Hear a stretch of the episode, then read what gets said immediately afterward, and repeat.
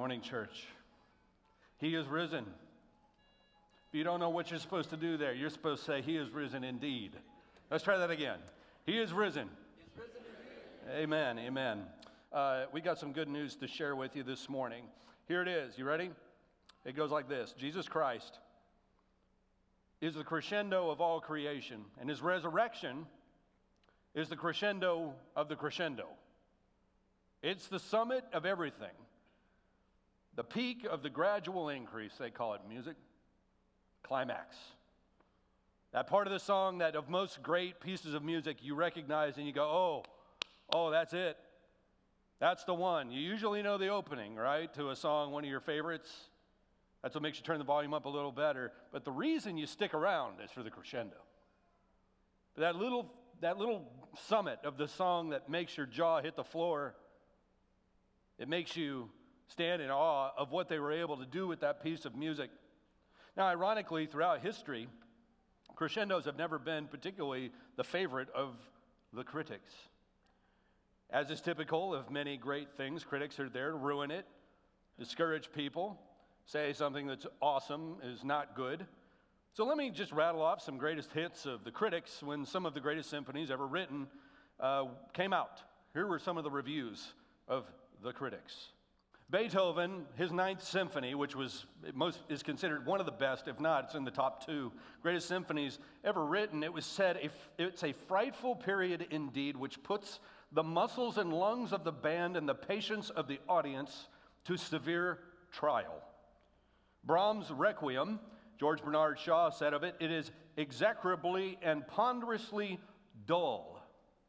Among the other top ten symphonies and crescendos out there, these things were said: constant nebulosity, monotonous, unbearable, and moribund, which is a great word. We need to bring moribund back. It will leave no great trace upon the history of our lyric theater. Far too complex, far too busy, dark, and dingy. Tchaikovsky's first piano concerto, like the first pancake, is a flop, they said. And the Hall of the Mountain King, which you may remember that, that song, it was said, it absolutely reeks of cow pies, exaggerated Norwegian nationalism, and trollish self-satisfaction. Of Wagner, the famous composer, the German philosopher Friedrich Nietzsche asked, is Wagner a human being at all? Is he not rather a disease? He contaminates everything he touches. He has made music sick. I postulate this viewpoint. Wagner's art is diseased. And so, I'm, I'm just picturing Wagner. I don't know if they had newspapers back then or not, but opening it up and reading what he said. I guess he did, because I know when Nietzsche was around. And he was just as wrong about Jesus, Nietzsche. He was wrong about Wagner, and he was wrong about Jesus. He was wrong about Christianity, which he thought was a religion for wimps. He called it a religion for weaklings, to be precise. Somehow he looked at Jesus Christ, His life and His ministry, and somebody who's willing to be crucified for what He's teaching, as a weakling. And His followers that would come after Him over and over, going to their death, suffering, being persecuted, being made fun of, being heckled for what they believed. I guess that's weakling. See, the Scripture sees it differently. It sees that in that moment, in those times, we're, we're willing to suffer and persevere, that the glory of God is right around the corner preparing to take us from death to life, take us from brokenness to wholeness. Jesus is the crescendo of creation, the crescendo of right here, right now, the crescendo of eternity. And this morning, I'm going to give you a couple of things to just think about, because this is a time when people show up to church, and if they're being honest, they often go, yeah, you know, this is great. And I, I, it's something I, I really hope happened, but I'm not one hundred percent sure happened. I'm not, I'm not here to try and answer all of your questions right away, but I want to give you a couple of things to think about, maybe as you go about those kinds of thoughts, if that's where you are. The rest of us maybe are in here, and we're like, you know what, I've I've received that by faith my entire life, and so I've never really had any struggle with that. Well, then may this encourage your faith. Just a couple of things. Testimony and transformation. I want us to take a look at how The resurrection of Jesus impacts both of those things. Let's start with the testimony, the eyewitness testimony. You saw some of it there in the scripture that was put on the screen, but there are several witnesses to the death of Jesus. They're named very specifically in the text. In the Gospel of Mark and places like that that were around well in advance of when those people would have gone on to their greater reward, they were still alive. So if they wanted to go find them and check out the story, they obviously could have. One of the interesting arguments has always been uh, from people that think the way that Celsus did. Celsus was a Greek philosopher, one of the early intellectual opponents of Christianity. And Celsus thought that one of the great proofs of uh, against Christianity was the fact that the resurrection first appeared on the lips of women. Celsus was not a big fan of women. Now, we're in twenty-first century San Diego here, so I'm going to quote Celsus. Don't get mad at me. Don't go to Twitter and say, this is what the pastor said this morning. No, this is Celsus, second century Greek philosopher. He says, how can anyone expect rational men to listen to the testimony of a hysterical female? That's what he said about Mary, going and saying, hey, he's risen, he's not there. Because that's how they saw them, and he thought that that was actually proof that Christianity must have been bogus because of the way and the time in which they lived. Women were not viewed as the most credible witnesses. It would be like in today's world maybe saying, hey, if you don't believe me, go to the drug clinic down there and ask that guy. Hey, if you don't believe me, go find somebody that, you know, down there that just got out of rehab or just got out of whatever, where it would call into question, okay, did they really see it or not? Can I really trust him or not? You see that guy selling stuff out of the back of his car over there? Go ask him, he'll tell you. So Celsus thinks that he's bolstering the case when in reality, think about this. I just, something to think about. If you were going to make something up and you wanted people to believe it, would you have put it on the mouth of a woman? Probably not. You probably would have made it up and said, hey, this, is a, this great philosopher said this. You wouldn't have gone to a an everyday, average, maybe poor, maybe not, average woman in a society where women were marginalized, where the testimony of women was never given much credence. Do you see what that means? That if Mark and the Christians were making up these stories to get this, this new movement off the ground, they never would have written women into the story as the first eyewitnesses to Jesus' empty tomb. The only possible reason for their presence in the story would be if they actually saw it. Amen. And he's saying, this is what actually happened. There was a woman there at the empty tomb. Her name was Mary. And he goes ahead and, and just says what it is.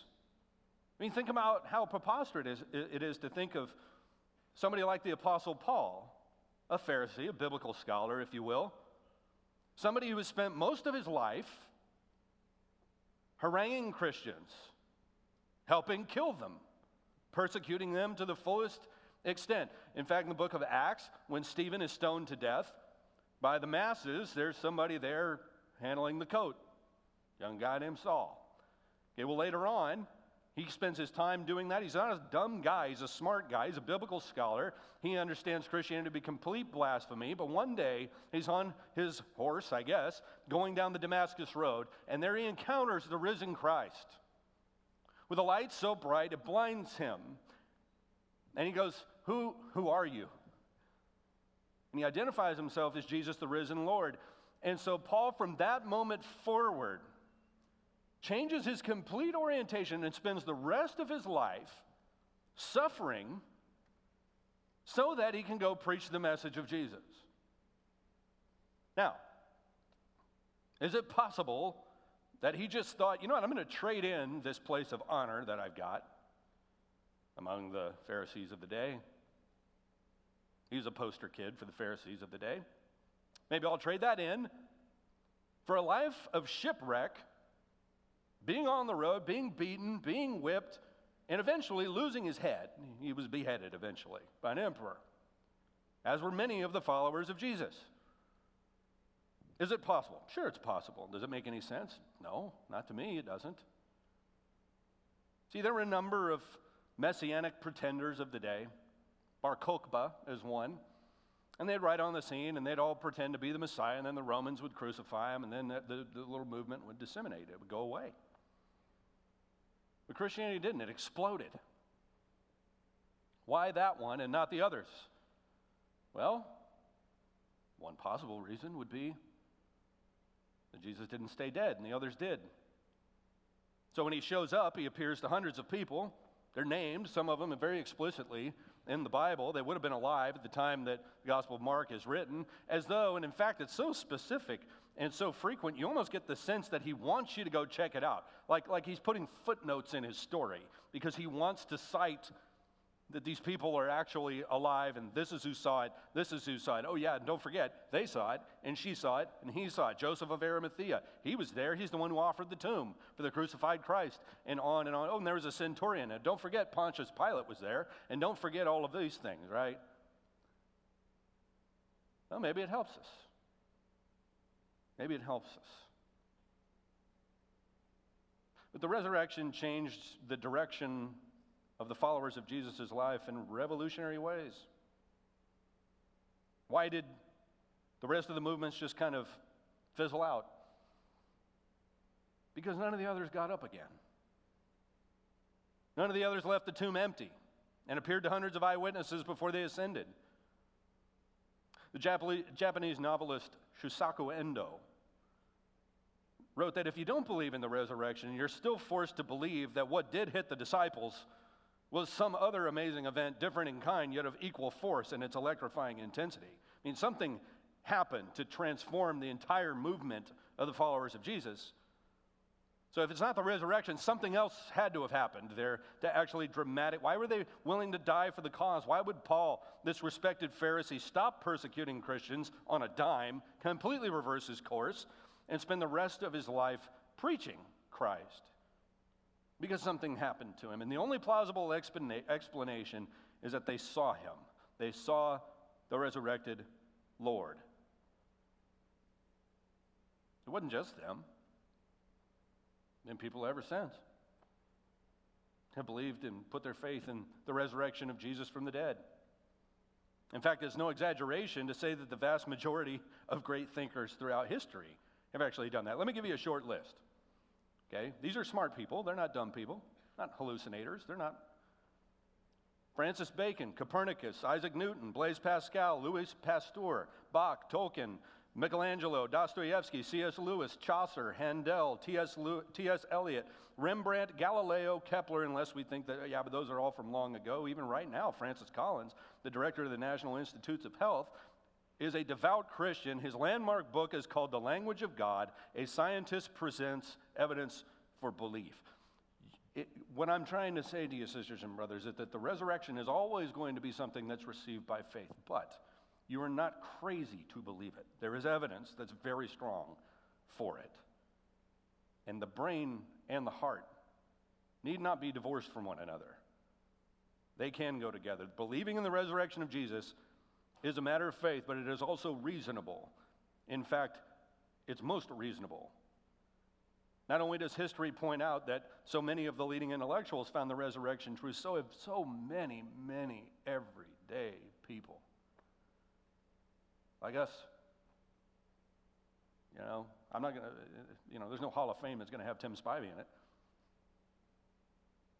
And that's who Jesus spent most of his time with. People like us, like the guy in John nine. You remember he was born blind?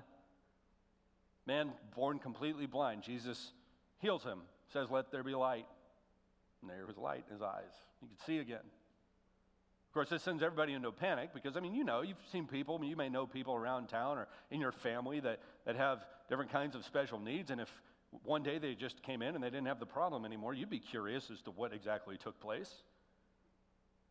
And so here he is, he's walking around town, and all the townspeople are like, "Hey," you know, we'll call him uh, Ted, all right? "What happened to Ted? He's walking around, look at him. What happened to his eyesight?" They go to Ted, they ask for a, an explanation, and Ted says, "You know, I don't know, there's a guy, and he came up to me, and he said, 'Hey, do you, you want me to heal you?' And I said, 'Yeah, sure, that'd be great,' and he, and he healed me." And they go, "What was his name?" "I'm not sure." And then they point out, of course, in the great Pharisaical tradition of stupidity, they point out the fact that he had healed him on the Sabbath. It was a Sabbath day. So whoever he was, he was a sinner. They take him, they take him to the Pharisees. The Pharisees, of course, first thing they notice is that he healed somebody on the Sabbath, and they go, who was this guy? And he says, I don't know. What I do know is that I was blind and now I see. That's what I know. Well, he was obviously a sinner. What was his name? And so they go to his parents, and his parents are kind of, you know, hey. and, and a great passage about uh, how parents can chicken out at times. They go, hey, he's of age, ask him. hey, I, hey, don't ask us, man. He's old enough. Ask him. They go, but we can verify the fact that he was blind and now he can see. Ever since we've known him, he's been blind. So they go back to the man who now can see, and they go, hey, so who was this sinner that did it? And he says, I don't know if he was a sinner or not, but I do know this. I once was blind. I once was blind, but now I see. And along with him, this long history for two thousand years, both scholars and simpletons, intellectual titans, and everyday people, the poor and the rich and the smart and the not so smart, all of them have had their lives changed, and they look at Jesus, and some of us, the best we can do, say, you know what, I don't know how he did it, but I do know this, and this Easter is the day we say this. You know what? He once was dead, and now he's not. And that's what the followers of Jesus, that was their story. It, it was, I once was blind, now I can see. Undeniable fact. And for them, it was, you know what, I don't know a whole lot about this guy. Uh, I do know this. I do know that he was, he was dead, and, and now he's not. He was dead, and now he's not. Dead. Not. Dead and not, right? I mean, that's a pretty amazing proof that something special took place. Jesus was dead, and now he's not. And in the same way, what the Bible tells us over and over again is that that's the, that's the story. I was blind, now I see. I was dead, now I'm alive. I was broken, and now I've been made whole. I was a sinner, and now I'm trying, I've, I've committed my life to Jesus, and I'm committed to changing. I used to be this way, but now I'm that way. Well, can you prove that that was it? Well, you know what? Probably not, but I can tell you this. I was this way, now I'm this way. I was blind, and now I'm not. And it hinges on that one story. He was dead, and now he's not. Now, I know that sounds so simple, but it's so profound, isn't it? I mean, I can even look around the room. I can only see about the first, you know, five rows of you because of the spots, but I can, I can look at the people sitting in the first five rows. And I know some of your stories, and I know how God broke into your life and changed it. And if I, if I had you up on stage and I gave you a microphone and I said, give us your story of dead, now I'm not. What were you, and who are you now? How did God change your life? You could get up here, and you could say something that you know to be true. I was this way. I used to mouth off and hate my parents' guts, and now I don't. I used to, I used to go around robbing and stealing from people, and now I'm honest. I once was this way, and now I'm that way. I once was dead, and now I'm not. I once was blind, but now I see. That's the, that's the Christian story. And it's rooted right here on Easter Sunday in the empty tomb. See, if he doesn't get up again, then that story changes, Paul says. He goes, no, no, no. If he doesn't, isn't raised again, then there really is no eternal life. There's no resurrection for us. You're still in your sins. Your faith is futile. But what Easter says is, no, no, no. He was dead. Now he's not.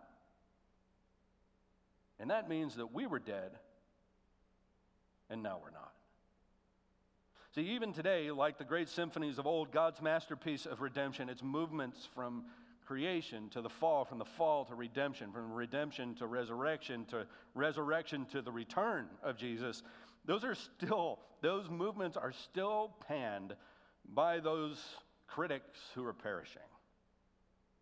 But to those of us who have believed, we hear its majesty. We recognize that one simple fact, that the crescendo of Jesus' resurrection makes this piece of music unlike any other in its beauty and its impact. So if it's true, what does that mean? Well, It means a lot. It means death, pain, evil. They've all been given their notice. They're about to expire. Their day of terrorizing God's people are, is over. It means that for everybody gathered here and anybody who would call on the name of Jesus, that the opportunity to live a new life, for the old to go away and the new to be born, to become a new creation, to be raised from the grave in their own way. That's how the Bible talks about it, baptism. It's like a death and a burial and a resurrection. The old Tim goes away, the new Tim is raised to new life. So you can imagine, this morning I'm outside in the front, and uh, a, a young couple comes up and says, hey, we've been talking, we want to get baptized. Yes! I'm telling you what, you know why? Because when you see people that God has put it on their heart to say, you know what, I want to make that concrete, conscious decision, I want to follow Jesus for the rest of my life. You know what that means? That means you might have been dead. Now you're not. Nor will you be again. Nor will you be again. You are sitting in the midst of, sisters and brothers, today, if you look to your left, you look to your right, you are going to be sitting next to a person who's resurrected, who has been raised to new life in Jesus Christ. Because the resurrection is true. Jesus still raises the dead to life. He's not dead. So when we take communion like we did earlier, we're not remembering some guy that lived in the past. It's not like George Washington or somebody like that. Jesus is somebody who's still alive and working. And as I read earlier from Romans eight, the same Spirit that raised Christ from the dead, when you become a Christian, now lives here, lives in you. The same Holy Spirit that, trans, that raised him from the grave is now yours in Jesus Christ. Our, our church has preached that since day one. On Thursday of this week, we turned eight years old as a church. Do we look eight? We're eight years old. Uh, I had an eight-year-old until about two weeks ago, and uh, she's feisty. Let's put it that way. We're a feisty church here at M V C. I'll tell you what has never changed. We've never stopped preaching that, not one time. And I walked in on our eighth anniversary, and I'm going to I'm gonna, I'm gonna say this. I want you to finish this. Don't judge me before you hear the end, okay? But I walked in, and I saw this. This is on my desk. This is the cover of Escondido Magazine. That's our church on the front on our eighth anniversary. It's kind of heady stuff, right? You, you go, wow, what an honor, you know? I go. So I had that moment of excitement and then kind of pensiveness and then kind of started feeling kind of aw shucks about it. And you know what I did then? I kind of went in one of those little preacher trances where you, you start daydreaming, start going down memory lane. You know, and I'm going back to to day one, and then I go to the first Easter. First Easter we had at New Vintage in two thousand eleven. We combined with another church that day and barely cracked one hundred people. Um, and I remember um, baptizing my daughter Anna and baptizing my daughter Olivia. And I remember baptizing a, a young father who had lost his um, baby, uh, newborn baby. And uh, one of those moments that I'll never forget is being in a, in a hospital where literally next door to each other, two families, same church. What are the chances of this? And in one room, they were given, had just given birth, and in the other, their newborn baby had just passed away. And they're in the hospital room at the same time right next to each other.